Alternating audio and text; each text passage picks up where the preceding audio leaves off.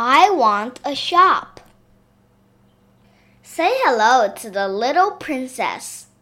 The king and queen's royal mischief lives in an enormous castle topped off with turrets and towers. Inside, there are lots of friends waiting to play the day away, from the maid to the prime minister.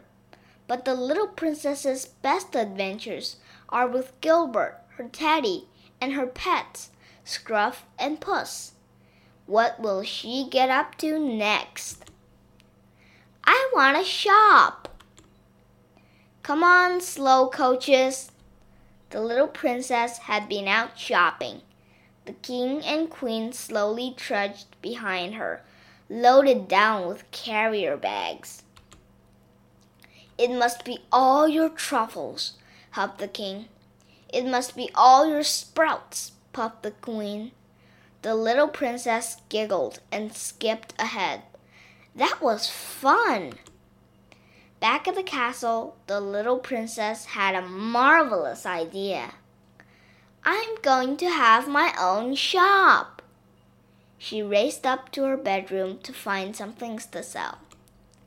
The little princess rummaged in her toy box, then picked out a dolly. I can't sell that, she decided. I might want to play with it. She looked at everything, then put everything back. I need to find other things to sell instead. The little princess pushed her pram along the castle corridor. What's this? She picked a wooden box off the table and gave it a shake. Whee! A jack in the box sprung out. Ooh! gasped the little princess. I could sell this. As nobody was using the jack in the box, she tossed it into the pram. The castle was full of things that nobody was using. In the gardener's shed, she found three lovely pots. In the chef's kitchen cupboards, she discovered an interesting bowl with holes in it. The castle living room had even more treasures. The little princess started with the king's old train set. He's too big to play with it now, she decided. There, announced the little princess. Lots of lovely stuff. She placed her teddy on the counter of her brand new shop. You can help me, Gilbert. Her stall was finally ready, but where were the shoppers? The little princess looked down at Scruff, then decided to take action. I've got a job for you. Whoa, girl, commanded the general when he spotted Scruff's arrow. Well, this looks jolly interesting. He quickly remounted Nessie and cantered inside. No one could resist the little princess sign. No one could resist the little princess's sign. Is it a treasure hunt? grinned the admiral, taking out his telescope. Scruff wagged his tail and spun round. Standing still is difficult for dogs. The little princess hadn't thought about paying. It's yours for a ride on Nessie, the general beamed. It's a deal. Look, Dad, she called. You can do a magic trick with these pots. The king was so impressed. He bought the pots in exchange for promising to tell the little princess a story later.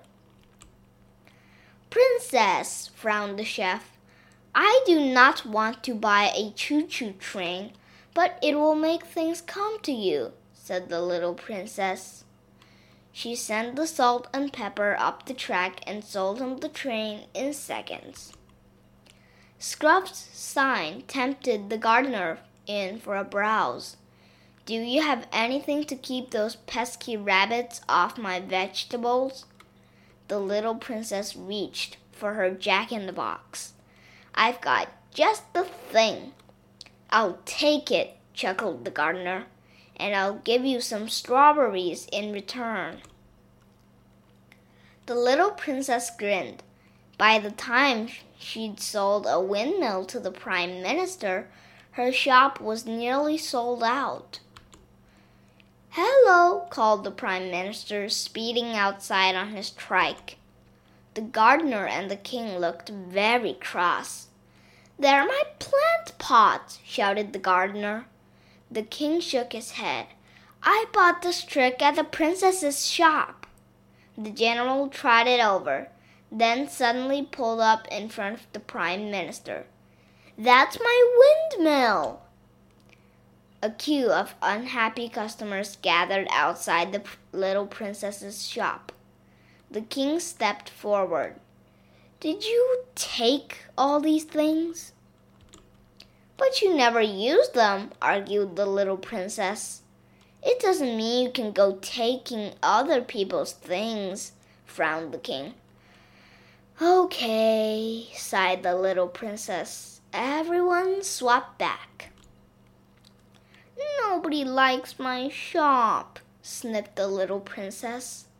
Now she wouldn't get a ride on Nessie, a long story, a trike ride, or any of the other things he had been promised. Over the other side of the garden, the Prime Minister did something very special. Gardener, you need this more than me. The gardener looked down at the jack in the box and beamed. The Prime Minister's kind gesture gave the king an idea. Maybe we should all swap back? Everyone passed back their shopping, then set out to find the little princess. We've decided that we should keep what we bought, exclaimed the king. The little princess gasped. Really? Yes, said the general.